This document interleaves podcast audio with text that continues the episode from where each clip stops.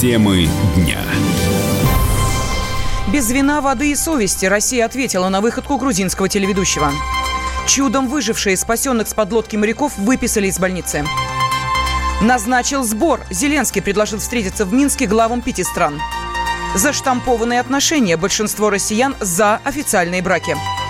Здравствуйте, в студии Елена Фонина о главных событиях дня в течение ближайшего часа.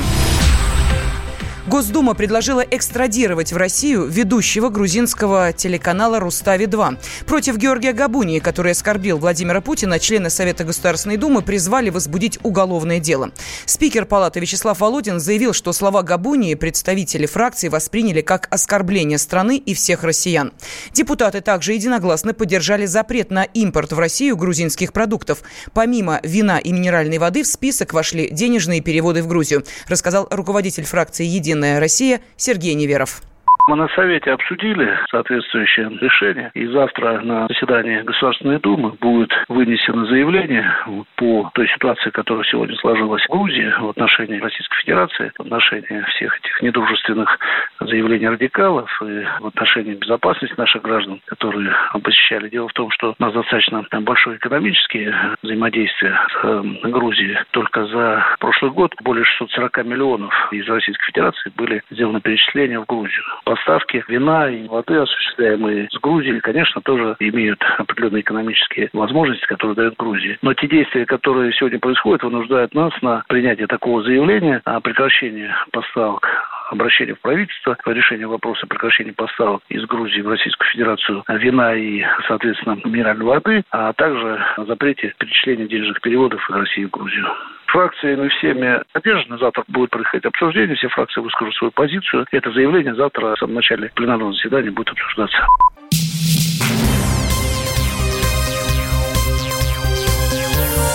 Темы дня студии Елена Фонина. Пострадавшие при ЧП на глубоководном аппарате в Баренцевом море были выписаны из госпиталя. Сообщается, что в сознание офицеры-подводники и гражданский научный сотрудник пришли несколько дней назад. С подробностями о судьбе экипажа корреспондент «Комсомольской правды» Екатерина Конотоп. Как стало известно сегодня, все пострадавшие были выписаны из закрытого медучреждения еще в конце прошлой недели. В числе пострадавших четыре офицера-подводника и один гражданский специалист, который был спасен одним из погибших гидронавтов. Некоторые из выписанных пострадавших при ЧП на глубоководном аппарате успели побывать на похоронах сослуживцев на Серафимском кладбище в Санкт-Петербурге в эту субботу. Напомним, причины аварии на АЭС-31 до сих пор неизвестны. Расследованием занимается Министерство обороны под руководством главкома ВМФ Николая Евменова и Следственный комитет России. России. Во время аварии на атомной глубоководной станции АЭС-31 в Баренцевом море 1 июля погибли 14 моряков-подводников. Еще пятеро, по данным источников, с контузией попали в военный госпиталь в столице Северного флота, городе Североморске. Екатерина Конотоп, Комсомольская правда, Мурманск. Президент Беларуси Александр Лукашенко поддержал инициативу Владимира Зеленского провести в Минске переговоры шести стран, включая Украину и Россию. Нельзя смотреть друг на друга через прицел орудий. Нужно садиться и решать проблемы, сообщается на сайте белорусского главы. Такая встреча может состояться только в одном случае, если Зеленский выполнит конкретные условия, о которых неоднократно говорил Путин, считает политолог Александр Асафов. Ни позиция Лукашенко, ни позиция даже Меркель да, не способна на эту историю повлиять. Выгода Лукашенко очевидна. Он хочет быть модератором таких крупных политических международных процессов. Эта роль ему понятна, и он старается как можно больше да, таких процессов замкнуть на Минск, поскольку это увеличивает политическую значимость Беларуси в целом. Что касается Зеленского, то он тоже не способен дать конструктивную повестку этому мероприятию и занимается обыкновенным популизмом, потому что больше ему заниматься сейчас сложно чем-либо, находясь в кампании по выборам Верховной Рады. Поэтому я не думаю, что эти заявления чем-то закончатся, поскольку Путин все четко и однозначно сказал, покажите реальные дела, покажите реальные действия, отпустите Кирилла Вышинского. И тогда у нас появится конкретика для разговора. Пока нет конкретики, это все популизм, в том числе и со стороны Лукашенко. Ранее Владимир Зеленский записал обращение к Владимиру Путину. Украинский глава призвал российского коллегу провести многостороннюю встречу, на которую будут приглашены лидеры Германии, США, Франции и Великобритании. Хочу обратиться к президенту Российской Федерации Владимиру Путину. Надо поговорить? Надо. Давайте. Обсудим, чей Крым и кого там нет на Донбассе. Компанию для разговора предлагаю следующую. Я, вы, президент Сполученных Штатов Дональд Трамп, премьер Великобритании Тереза Мэй, канцлер ФРГ Ангела Меркель, президент Франции Эммануэль Макрон. Место? Думаю, Александр Григорьевич Лукашенко с удовольствием примет нас с вами в Минске. Мы не меняем и не отказываемся ни от каких дипломатических форматов. Мы предлагаем поговорить. Ведь надо же поговорить. Правда? А тем временем на Украине отказались от проведения телемоста с Россией. По словам киевских журналистов, запланированный эфир вызвал негативную реакцию киевских политиков. Сотрудникам украинского телеканала поступили угрозы физической расправы. Российский журналист Дмитрий Киселев считает, на Украине господствуют радикалы, которые терроризируют простых людей.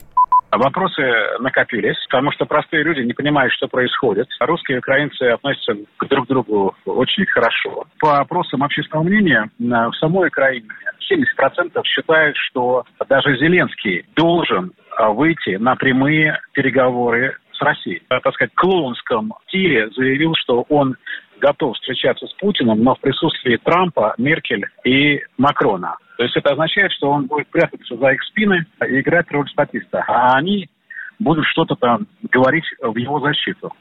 Но в его защиту сейчас сказать ничего невозможно, потому что на Украине господствует агрессивное, агрессивное меньшинство, которое буквально терроризирует людей. Сейчас фактически э, настолько запугало журналистов, что телеканал News One был вынужден отменить этот проект под угрозой страха смерти. Я не шучу, потому что журналистов на Украине убивают. Убили Павла Шеремета, убили Олеся Бузину. Никто не расследует их убийство. Телемост между телеканалами России и Украины был запланирован на 12 июля. Журналист Дмитрий Киселев позиционировал передачу как откровенный разговор между простыми людьми. Из-за отмены совместного эфира ВГТРК пригласил участников телемоста 12 июля приехать в Москву. Родители, которые мучили приемного ребенка и привязали его цепью к столбу, пойдут под суд. Следователи и сотрудники органов опеки выясняют детали случившегося. У многодетной семьи изъяли других приемных детей. Из Ярославля корреспондент «Комсомольской правды» Роман Рыжиков.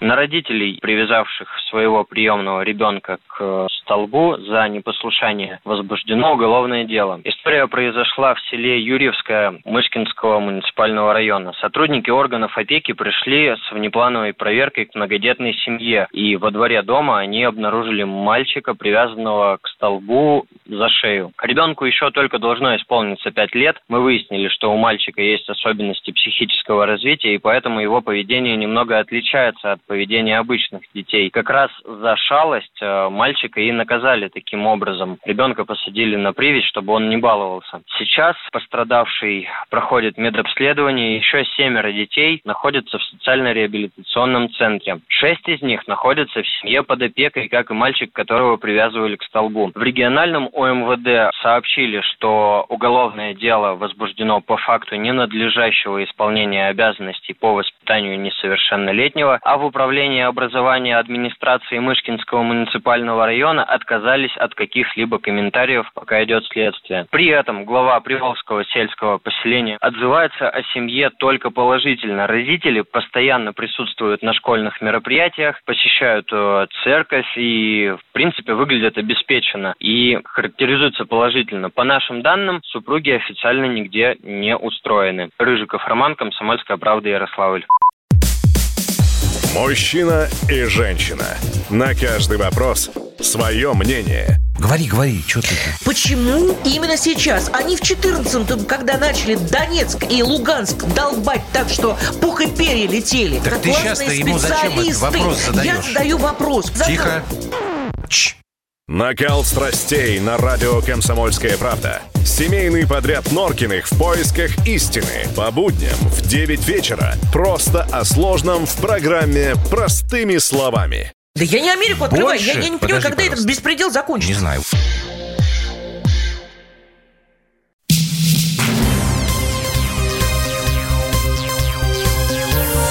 Темы дня студии Елена Фонина. Российский космонавт и член российской делегации в ОБСЕ Елена Серова заявила, что своими глазами видела, как украинские снаряды бомбят Донбасс. Разглядела она это с борта МКС, пока была в космосе. Об этом Серова заявила во время пленарного заседания парламентской ассамблеи Организации по безопасности и сотрудничеству в Европе. В то время как украинская армия совершает настоящий геноцид против собственного населения. И это не голословные обвинения, это реальные факты – с борта Международной космической станции. Невооруженным глазом мне довелось увидеть, как рвались бомбы и снаряды на территории Донбасса и Луганска. И они летели со стороны расположения вооруженных сил Украины. А в то время там гибли безоружные люди, женщины, старики, дети. Властям Украины не интересна безопасность собственного народа. Им нужен конфликт. Нестабильность на Украине необходима для того, чтобы травить Россию, внедрять русофобские настроения, тем самым скрывая собственные военные преступления. Серова добавила, что вспышки от украинских снарядов над, над Донбассом особенно хорошо видны ночью. Российский летчик-космонавт Андрей Борисенко соответствующее заявление коллеги прокомментировал аккуратно. Он такого в космосе не наблюдал. Может зависеть еще и от мощности взрыва. Одно дело, это там маленький боеприпас взрывается, другое дело, там тяжелая артиллерия. Третье дело, если там склад боеприпасов взрывается. Вы знаете, я не готов сказать однозначно так или не так. Я поэтому скажу, скажу аккуратно, что я это не наблюдал. Пожары видны достаточно хорошо, но они видны не языки пламени, которые присутствуют на земле, а пожары опознаются именно по дымному следу. То есть дым, дымный след, он достаточно устойчивый в атмосфере, он э, хорошо виден, поэтому вот именно таким образом мы и наблюдаем пожары. Вот, хорошо видны пыльные бури. Ранее в ОБСЕ поддержали проект резолюции, который осуждает действия России в Крыму и призывает Москву отменить решение о признании независимости Абхазии и Южной Осетии. России массово гибнут пчелы. Вот уже второй месяц пасеки Центрального и Приволжского федеральных округов бьют тревогу. Проблемы также возникли в Воронежской, Рязанской, Московской и других областях.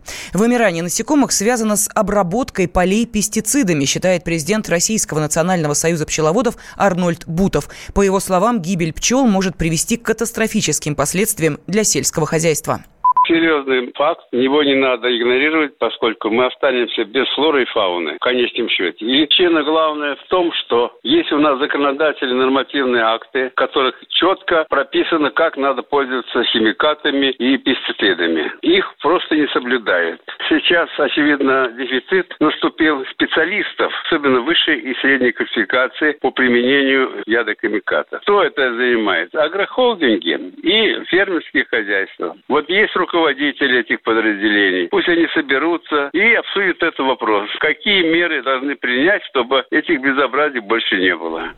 От гибели пчел пострадал даже известный пчеловод, бывший мэр Москвы Юрий Лужков. О случившемся он рассказал «Комсомольской правде». Так вот, если в какой-то области есть такие изначальства, которым наплевать, лишь бы, как говорится, насмолить на поле как побольше гербицидов, фунгицидов и прочей всякой пакости, и плевать им на пчеловода. А пчеловод – человек, который легко ранимый с точки зрения уничтожения его хозяйства. Если таких у нас большинство, то пчел мы иметь не будем несмотря на то, что Россия является самая богатая по возможностям пчеловодства страна.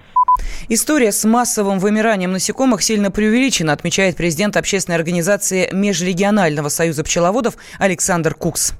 В прошлом году пару десятков пасек погибло именно от потравы. Пестицидов. Если наблюдается массовая гибель пчел именно от потравы, лишь бы это пчеловоды не голословно говорили. Вот среди пчеловодов очень много малообразованных людей, дремучих. То есть пчеловод профессионал, он вам может объяснить, что, как, почему у него пчелы не гибнут. Обращения, если и есть, они единичные, как обычно. То есть общую картину в этом году ничто не усугубило. То есть это есть всегда.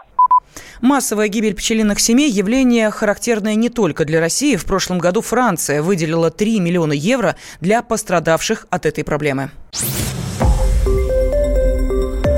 Радио «Комсомольская правда». Более сотни городов вещания и многомиллионная аудитория.